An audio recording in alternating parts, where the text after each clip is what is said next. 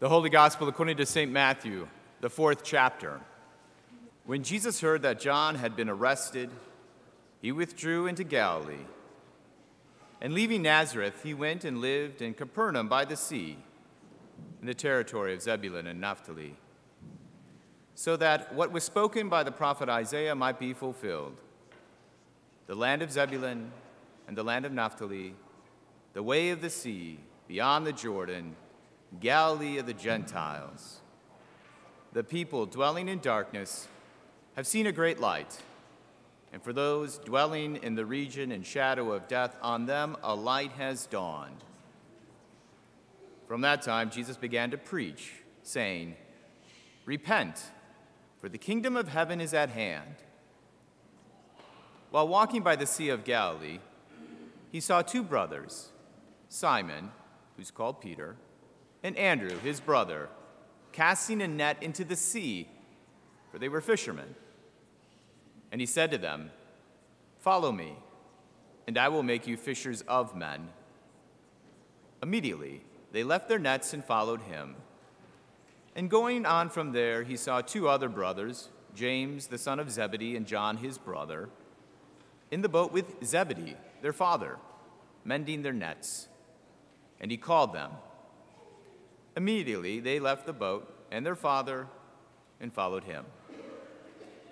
And he went throughout all Galilee, teaching in their synagogues and proclaiming the gospel of the kingdom, and healing every disease and every affliction among the people.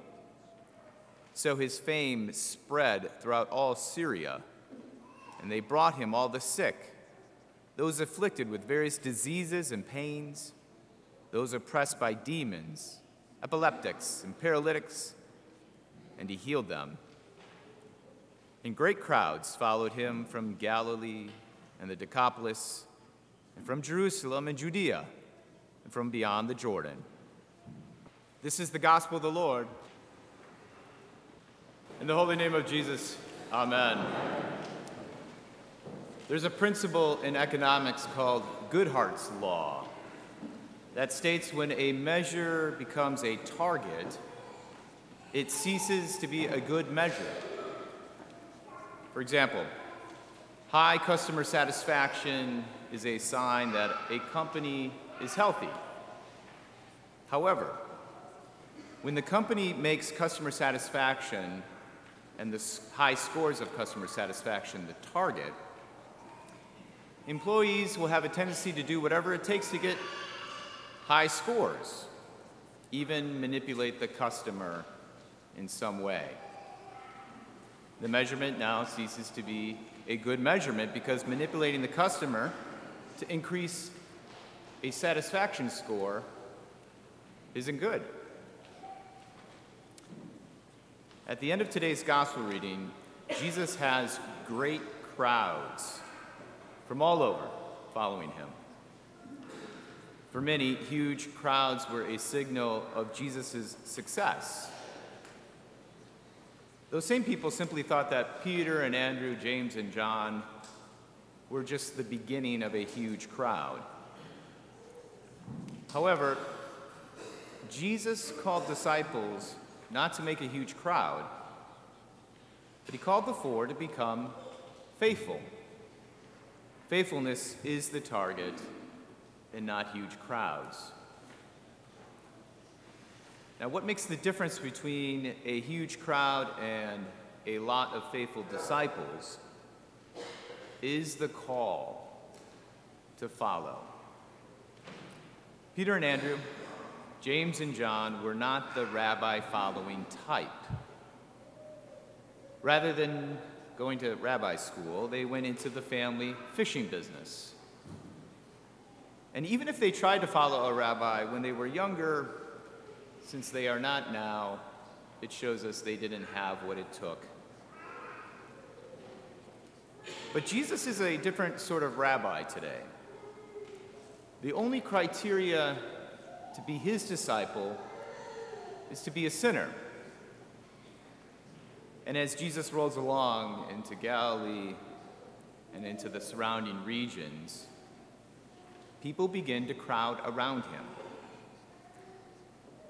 And as the crowd grows, Jesus teaches what faithfulness looks like. Looks like.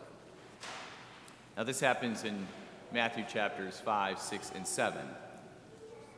But in those chapters, faithful disciples are poor, empathetic, meek, hungry, merciful, pure, peaceful, and persecuted.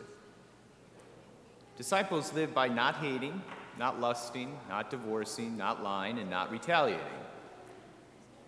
Disciples love their enemies, give to the needy, pray always, control their passions, love heaven more than money, and are always content.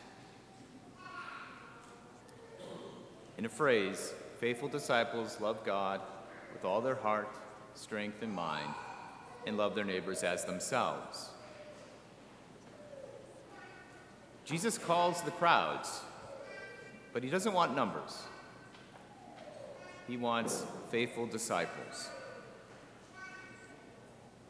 Now, if we were to spend the rest of the morning reading the Gospel of Matthew, we would see that there isn't much faithfulness.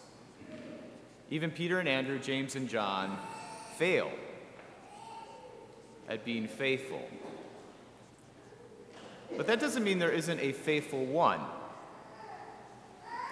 The only one who loves God above all things and loves his neighbor as himself turns out to be Jesus. Jesus is the faithful one. Thus, the target of being a disciple of Jesus is to be like Jesus, which for all of us should alarm us because we know our hearts. We know our sins, our tendency to choose the crowd and popularity over faithfulness. When Jesus calls us, though, it's not up to us, it's not up to our power to be faithful, because both you and I need a faith that's better than what we can muster up on our own. We need Jesus' faith, the one who loves to the point of dying on the cross. To everyone who is called to be a disciple, Jesus gives his faith. And this is precisely what holy baptism gives it gives you the Holy Spirit, which means Jesus gives his faith to you. You see, we are like the four apostles, we are not the disciple type. We weren't just fishermen, though. We were worse. We were dead in our sins when Jesus called us. But through that call, we become alive in Christ. For those of us who are baptized, we can rest assured then. Jesus calls everyone who's baptized to be a faithful disciple. That means we can rejoice we can rejoice in the fact that Jesus wants us for himself.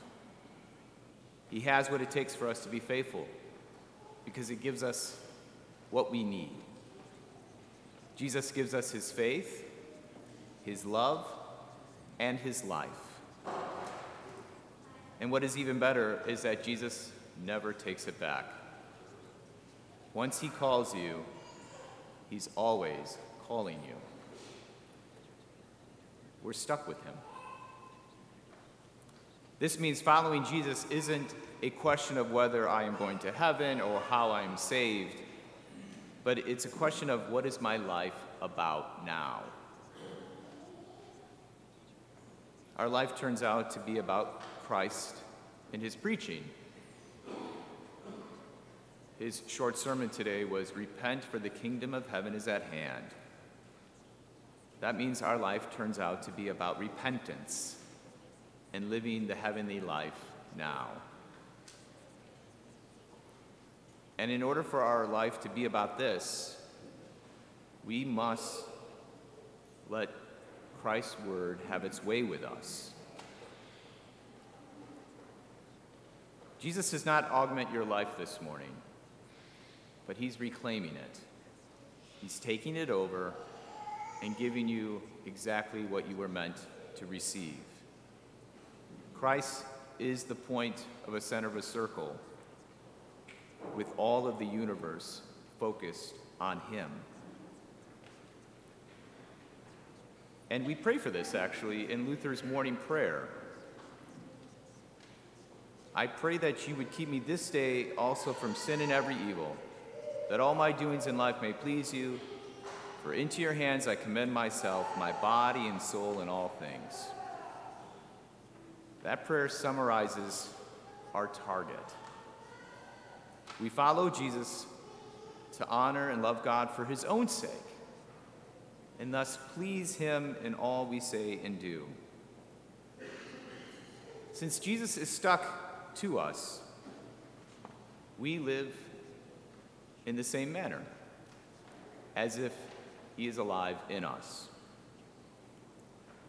This means for our community, St. John Lutheran Church, we are striving to be faithful. St. John Lutheran Church wants faithful disciples, not just more numbers on our membership list. Jesus called St. John then to be a place in love with God and in love with our neighbor. And of course, that's not about us and how big we are. It is about Christ and how faithful he is to us. And because he's faithful to us, we live a life of joy, rejoicing in following Jesus. Now, of course, we will misstep as we follow Jesus. We will sin, we will hurt one another, but praise be to God, Jesus is faithful when we are not. His light will keep shining in our darkness. He will keep calling us back through the forgiveness of sins. And we, for the rest of our life, will continue to receive that forgiveness so that we can live the life we're meant to live a life of following Jesus in all love and joy. In the holy name of Jesus, amen.